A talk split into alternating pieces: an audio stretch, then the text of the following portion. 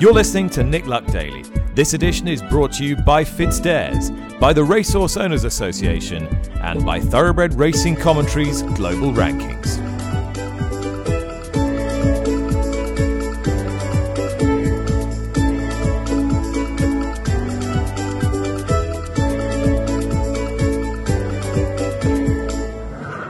Hello, good evening. Thank you for listening. My name's Charlotte Greenway. This is episode 71 of the Saturday edition of the Nick Luck Daily podcast, and it's Friday, the 24th of February.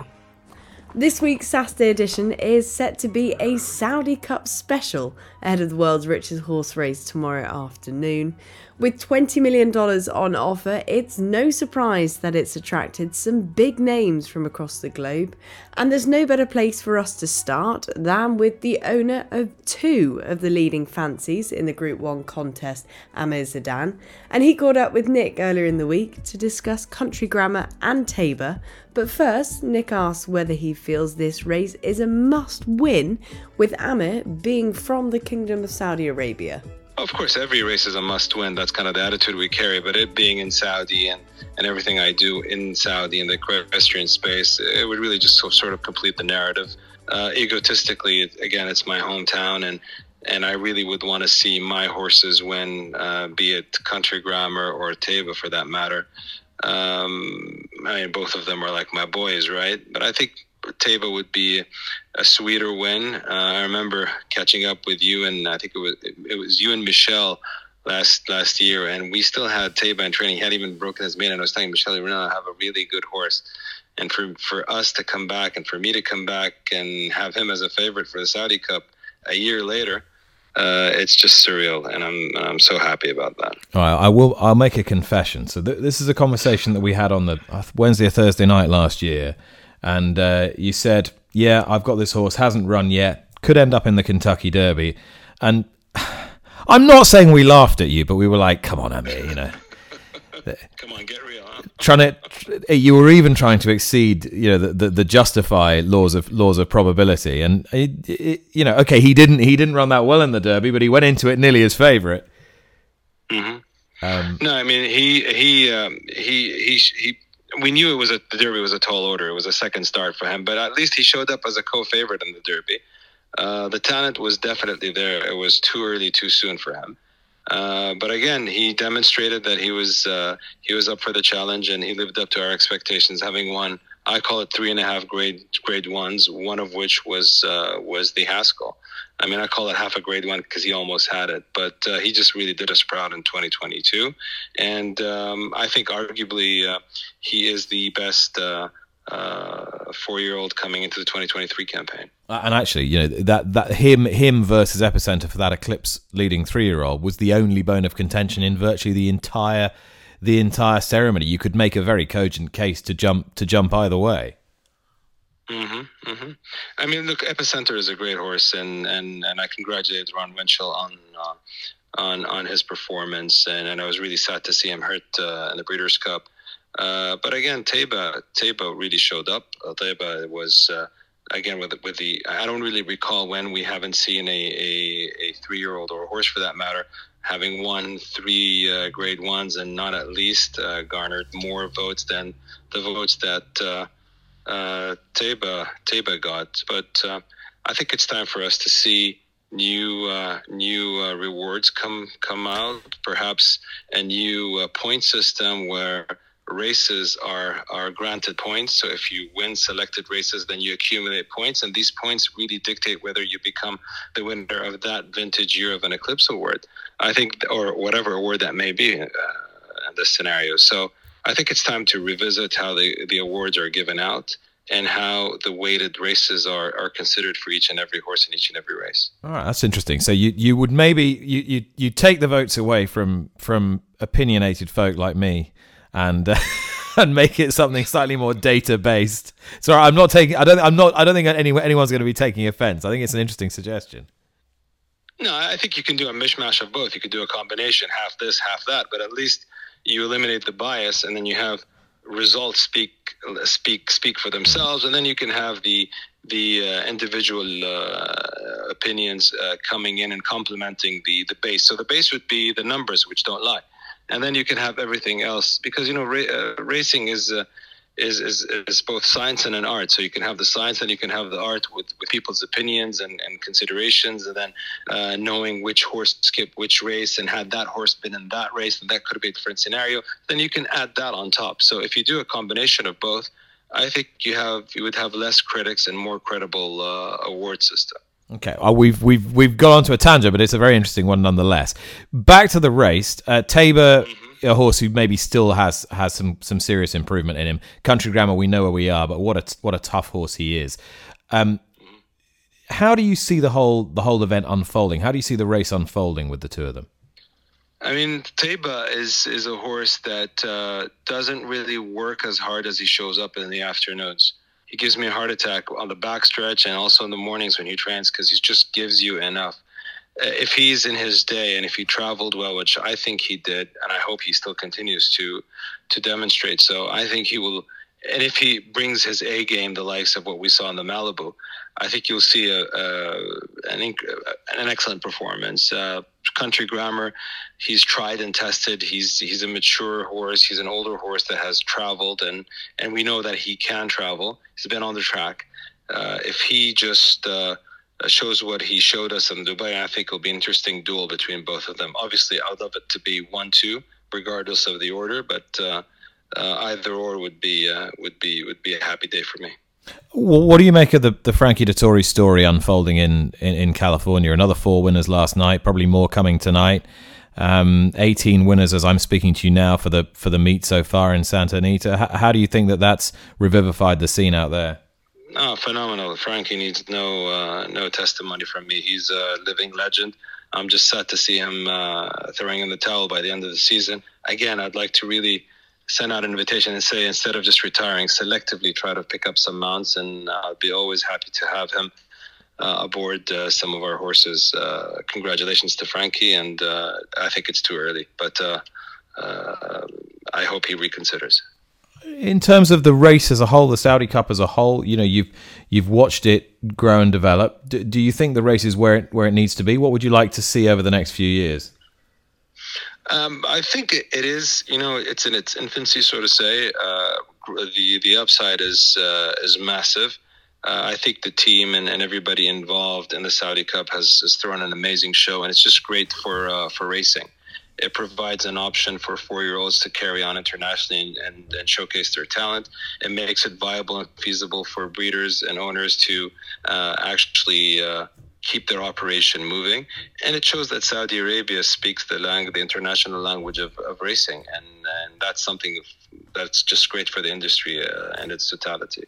Last year, the Japanese dominated on Saudi Cup night, winning four of the six Class 1 races, and this year are clearly making the Saudi Cup a priority by sending over six horses for the feature event itself. We often turn to Kate Hunter on this podcast for her insight on the travelling Japanese runners, and on Thursday, Kate provided an update on how they've all settled in. Uh, it's, it's going really well. Um, all the horses are, are fit and uh, ready, ready, ready to uh, make it make it make a big night of it. I hope. Um, last year was a very not necessarily a surprise, but a very happy ending. So based on the numbers, it looks like we're ready to do it again. Yeah, and, and, and, as I said, a proper assault on the big race this year. How long has this been in the planning? Uh, well, the, Japanese love a good invitational. Um, like you see how often they go to Hong Kong and Dubai over the, over the past you know decade or so, um, and how those numbers have grown. So it, it made sense for them to start going to uh, Saudi Arabia as well, um, with all the different uh, options that they have made available on the day, and um, it, it, fits into the Japanese schedule perfectly. So it, it works out really well for both Saudi Arabia being able to have all these Japanese horses, and for Saudi Arabia, and for the well, I guess it. Sorry, I'm not making sense anymore, but it works out for everybody. It's a win-win situation. Just looking at the, the runners from, from Japan, Cafe Pharoah, Crown Pride, Geoglyph, Jun Light Bolt, Panthalassa, and Vin de Garde in the in the big race itself. Who is the most obviously credentialed of those? Well, I think across the board, the way you look at it, um, all of them have have things about them that make them stand out. Um, Crown Pride, I think, showed that he could really handle these kinds of uh, international surfaces based on how even though he didn't finish well, he ran well in the Kentucky Derby um, and trained well for it. He won the UAE Derby, so he's obviously going to be able to handle this kind of ground quite well. And he's been maturing quite well over the course of his three-year-old season last year. Um, Vin de Garde trained like a beast over the Del Mar dirt when he was uh, there for the Breeders' Cup, so I'm very excited that they're going to try him. And he's an 1800 meter specialist, so throw him in there, and uh, he's, he's he's an exciting one because he's kind of a wild card. He's only run on turf before. Um, Cafe Pharoah is one of the best dirt horse in Japan right now. Um, it'll be his first time on this surface, so that's a big question mark. But he's a powerhouse, and if he, he looks just like his dad. Um, Geoglyph uh, was uh, had a very good early start to his season last year, so if he can re- return to that form that we saw, you know, in the spring of uh, 2022, I think uh, he'll he'll he'll be right there as well. Um, and Panthalassa is going to be the one who's he's just going to go to the lead and and never and everyone's just going to have to catch him. So you know it, that that'll that'll change the whole dynamic of the race. Martin Kelly has helped us build up to this fixture on the podcast over the last few months and is out in Saudi with Nick at the moment and offered a little added insight into the Japanese runners and what their trainers and jockeys believe their best chances are. Well, Yoshito Yahagi came into a press conference on Wednesday morning. He's got Panthalassa going. He's the guy with the hat, just for anyone who, and, as you can see, the very fancy jackets. Um, yeah, Yeah, just, just Martin is wearing. I mean, I, I This has been a- this it can what can only be des- only to be described as so the, what you might expect a boxer to walk into the ring in, with an enormous kind of rapper's hood, uh, "Stay Foolish" emblazoned across the back in gold, uh, and the silks just above a, an enormous great swathe of red on his on his coat. very, very unbiased. But he's got Panthalassa in the uh, the Saudi Cup. He said that this, the sort of sandy dirt here suits turf horses. We saw that with Mishrif. He thinks he could go well, but he's aiming to have two winners on the night. Maybe Panthalassa's one of those. We tried to pin him down. His best chance of a winner is his Derby horse, Continuar. And we, we couldn't really talk about Japanese horses, Martin, without uh, tipping a, uh, our hat to Naohiro Goda, our friend from the Green Channel, who appears on this podcast quite regularly. Uh, you've been having a, a long chat with him this week. Uh, what does he think? Well, four winners for Japan last year. He thinks we could well have three again this year. Songline and Dancing Prince could defend their crowns in the turf and dirt sprints. And Jun Light Bolt, he thinks, of the six Japanese horses in the Saudi That's Cup. Ryan Moore's mount, isn't it? It is, yeah, yeah. That's the best of them. A Champions Cup winner. Yeah, yeah, which was an automatic qualifier for the Saudi Cup. Okay, so that's the, the Japanese horses mainly covered off, but not all the Japanese jockeys or Japanese based jockeys, one of whom, Christophe Lemaire, had a sort of dreamy day here last year. You've been talking to him? Yeah, he had all four winners here of the Japanese winners last year. Two rides this year. Geoglyph making his uh, dirt debut in the Saudi Cup. But he's really sweet, a bit like Nahiro on Songline. She's now a Grade 1 winner. Coming back here, he said she's a bigger, stronger mare than she was, and really quite bullish about her chances of winning once again. Who do you think is going to win the big race?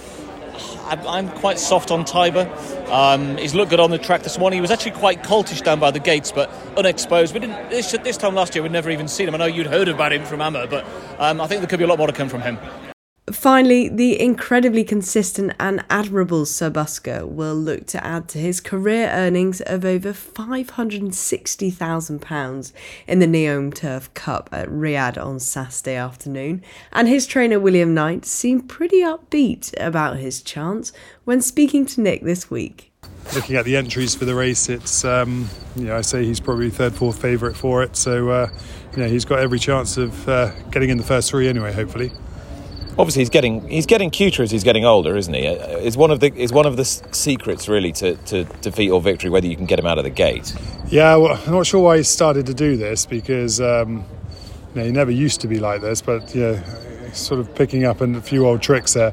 We've been doing quite a lot with him. We've done a bit of stalls work with him um, since Lingfield. So, uh, yeah, all I want him to do is jump on terms with them. You know, he doesn't have to be up there in the van. So, you know, as long as he jumps with them and not doesn't give them five links like he did at Lingfield, then uh, then we'll be all right. So hopefully, you know, Craig Woodford's done quite a lot of work with him at home. So hopefully, we can uh, that can be sorted. And yeah, he, if he jumps with him, then he's got every chance of running well. And he was entitled to a bit of ring rustiness as well, wasn't he? Exactly, but you know, it was slightly evident in his last two runs at the end of last year. So. Um, he, he did, you know, he missed the break quite bad in the jump, but they went off slowly. that day. But uh, around Lingfield and around here, where they'll probably go hard early, you just don't want to be giving them lengths. Remind me where he finished in Dubai last year. Was it fourth or fifth? Fifth. Fifth. But he picked up a load of prize money, didn't he? Yeah, he did. I think he won one hundred fifty thousand dollars that day. So look, he's he's a bit of a. I've said before, he's a bit of a cash machine. So hopefully we come to pick up some prize money here. I never forget watching Sam Hoskins, who one of the syndicate managers for Kennet Valley.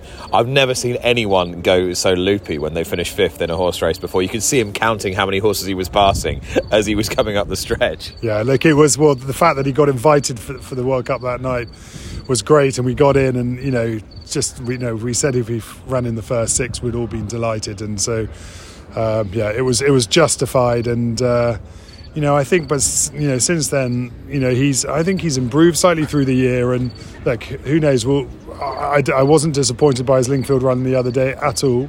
Um, he's come on for it. He's settled in well out here. Yika's very happy with him. You know, so hopefully he uh, he runs a big race for us. Yeah, and just finally, you've been here as a as a guest before, haven't you? But not as a not as a participant. How's it been so far? I came out here the first year it was Yeah. run, um, and uh, I've literally just arrived. I just got off the plane, come straight here. So uh, ask me that question uh, on Saturday. Just before you go, in case you'd missed this promotion on the podcast over the last few weeks, listeners to the Nick Luck Daily podcast can go to Sandown Park Racecourse two weeks tomorrow on Saturday, the 11th of March, on Imperial Cup Day for just £10. By using the code NL10 at checkout when purchasing a grandstand ticket, you'll receive your 50% price reduction. And having gone to Sandown as a spectator back in December, I highly recommend it. Also, there's only a limited number of tickets available with the code, so don't wait too long. So I hope you enjoy all the action from Riyadh on Saturday afternoon and the build up to the Saudi Cup at 5:35 p.m. GMT. Nick will be back on Monday to review the action, no doubt with plenty of input from connections too. Thank you once again for listening. Goodbye.